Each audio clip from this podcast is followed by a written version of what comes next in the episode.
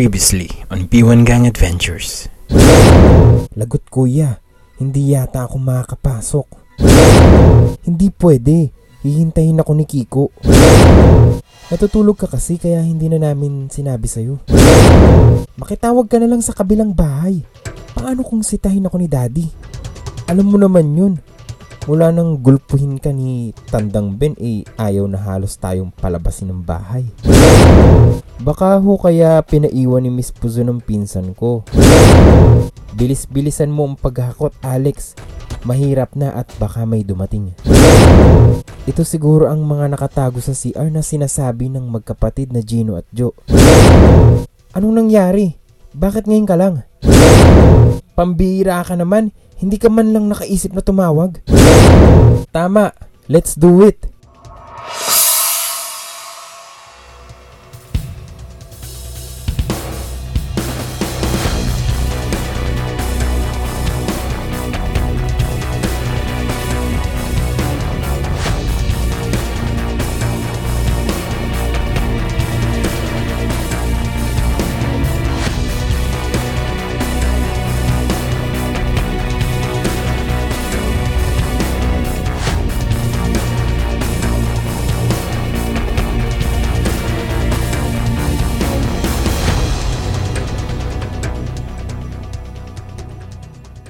B1 Gang Case File Number 3 Kabanata 8 Matalas na pang-amoy Kausap ni Josie Bien sa ilalim ng isang puno bago magsimula ang klase. Nakaupo sila sa sementadong bangko. Ikinuwento ni Joe ang nadiskubre ni Kiko tungkol sa kalokohan ni na Miss Puzon.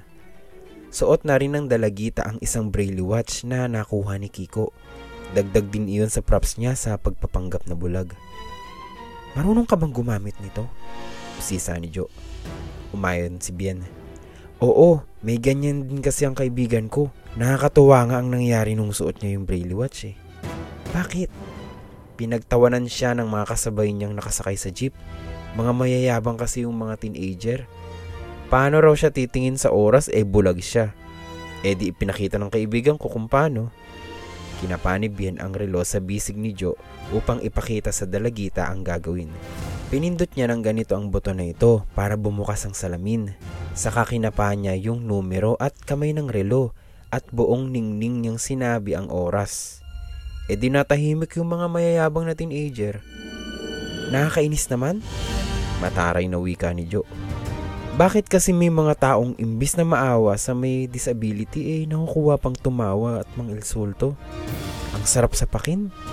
Ako eh hindi ko na lang sila pinapansin. Hindi naman kasi lahat ay ganoon. Pares ang barkada nyo. Saka hindi naman awa ang gusto namin mula sa inyong mga walang kapansanan. Pangunawa sa aming kalagayan ang hinihiling namin. Nakangiti at buo ang loob na sabi ni Bien. Hindi nakasagot si Joe ngunit sa kalooban niya ay nakakaramdam siya ng paghanga sa kaharap. Sa totoo lang, kung mabubulag siya, hindi niya alam kung paano bubuhayin ang sarili. Nakangiti lang naman si Bien. Nagsasalita pa si Joe tungkol sa plano ng B1 gang upang mahuli si na Miss Puzon nang biglang sumenyas ng palihim si Bien. Pinatatahimik nito si Joe. Kung nagtaka si Joe sa kinilos ni Bien, ay napakunot noon na siya nang magsalita si Bien. Oo nga naman, Joy. Dapat eh hindi ka na nagpumilit na sumama pa sa palengke. Palengke? Anong palengke? Ano bang... Alam mo namang maraming tao roon, magulo pa. Singit pa rin ni Bien. Muntik nang mapasigaw si Jo sa gulat nang may biglaang magsalita mula sa likurang dako nila. Boses ng lalaki. Malapit nang magsimula ang klase ninyo. Tigilan na ninyo ang pag-uusap sa palengking yan ang gwardyang si Alex. Hindi na malaya ni Joe na palapit na pala ito sa kanila. Sige ho, susunod na kami. Si Bien pa rin ang sumagot dahil parang umurong ang dila ni Joe sa pagkabigla. Nakahinga lang ng normal si Joe nang makalayo na ang gwardya. Pinawisan nga siya ng malamig. Muntik na tayong mabuking ni Alex. Sabi niya nang pinupunasan ng bulaklaking panyo ang noon niya. Teka, paano mo na lamang papalapit si Alex? Nagtatakang tanong ni Joe sa kasamang bulag. Hindi naman tumutunog ang sapatos niya habang naglalakad ah. Sana eh nadinig ko yun. Ngumiti si Bien. Three flowers.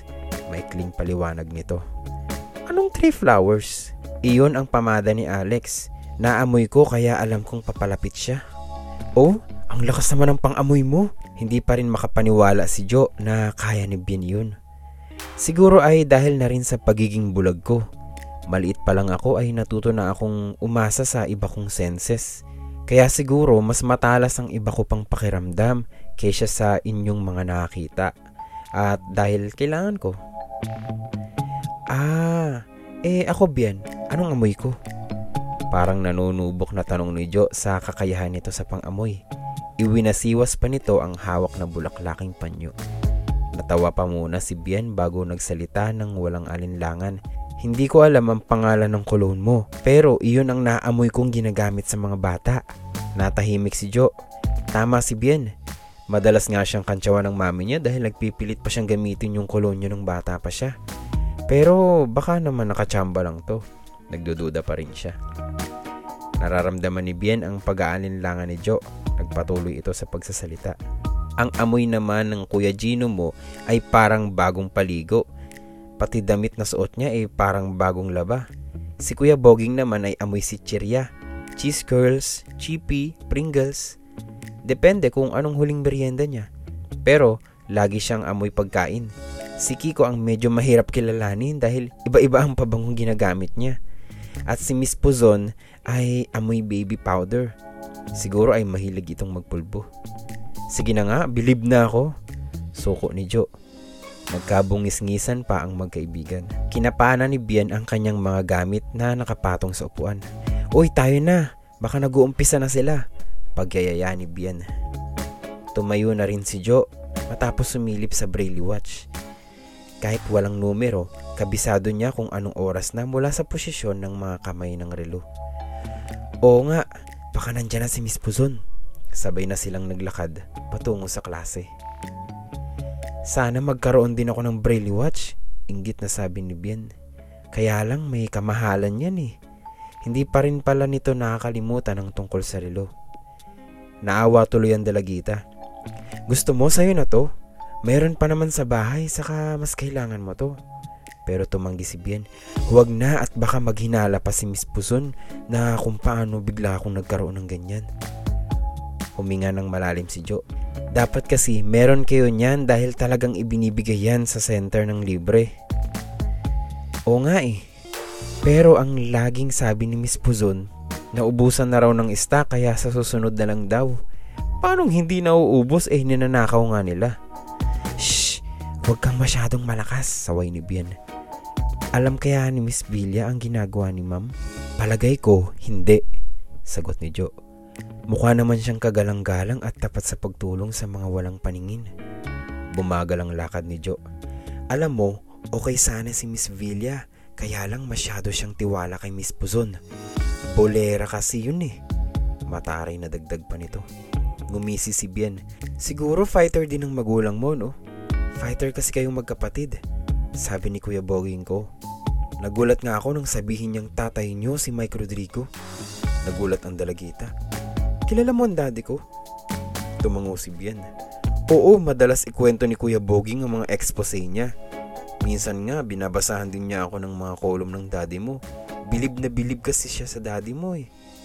Parang biglang na-miss ni Joe ang barkada. Sabi ko nga kay Kuya Boging, delikado yung mga ginagawa niyo. Lalo ka na, babae ka pa naman. Nag-iingat naman ako no. Saka hindi ako kumikilos ng hindi sigurado. Mana yata ako sa daddy ko. Pagmabayabang pa ng dalagita sabay tawa. Pero hindi tumawa si Bien ngayon. Ewan ba niya pero parang bigla siyang kinabahan sa sobrang lakas ng loob ng dalagita. Dalawang araw pagkalipas, nagulat si Joe nang bigla siyang ipatawag ni Miss Villa. Wala pa noon si Miss Puzon at hindi pa nagsisimula ang klase. Hindi pa rin dumarating si Bien. Kinakabahang nagtungo ang dalagita sa opisina ng administrator. Nadatnan niya itong nakaupo at sadyang hinihintay siya. Formal ang mukha at walang kangiti-ngiti ito kaya lalong ninervyos ang dalagita. Good, good morning ho ma'am. Nakangiting nagbigay galang si Joe. Hindi nagpahalatang natatakot. Ipinatatawag daw po ninyo ako. Oo, maupo ka. Marahas na utos nito. Napakislot si Joe.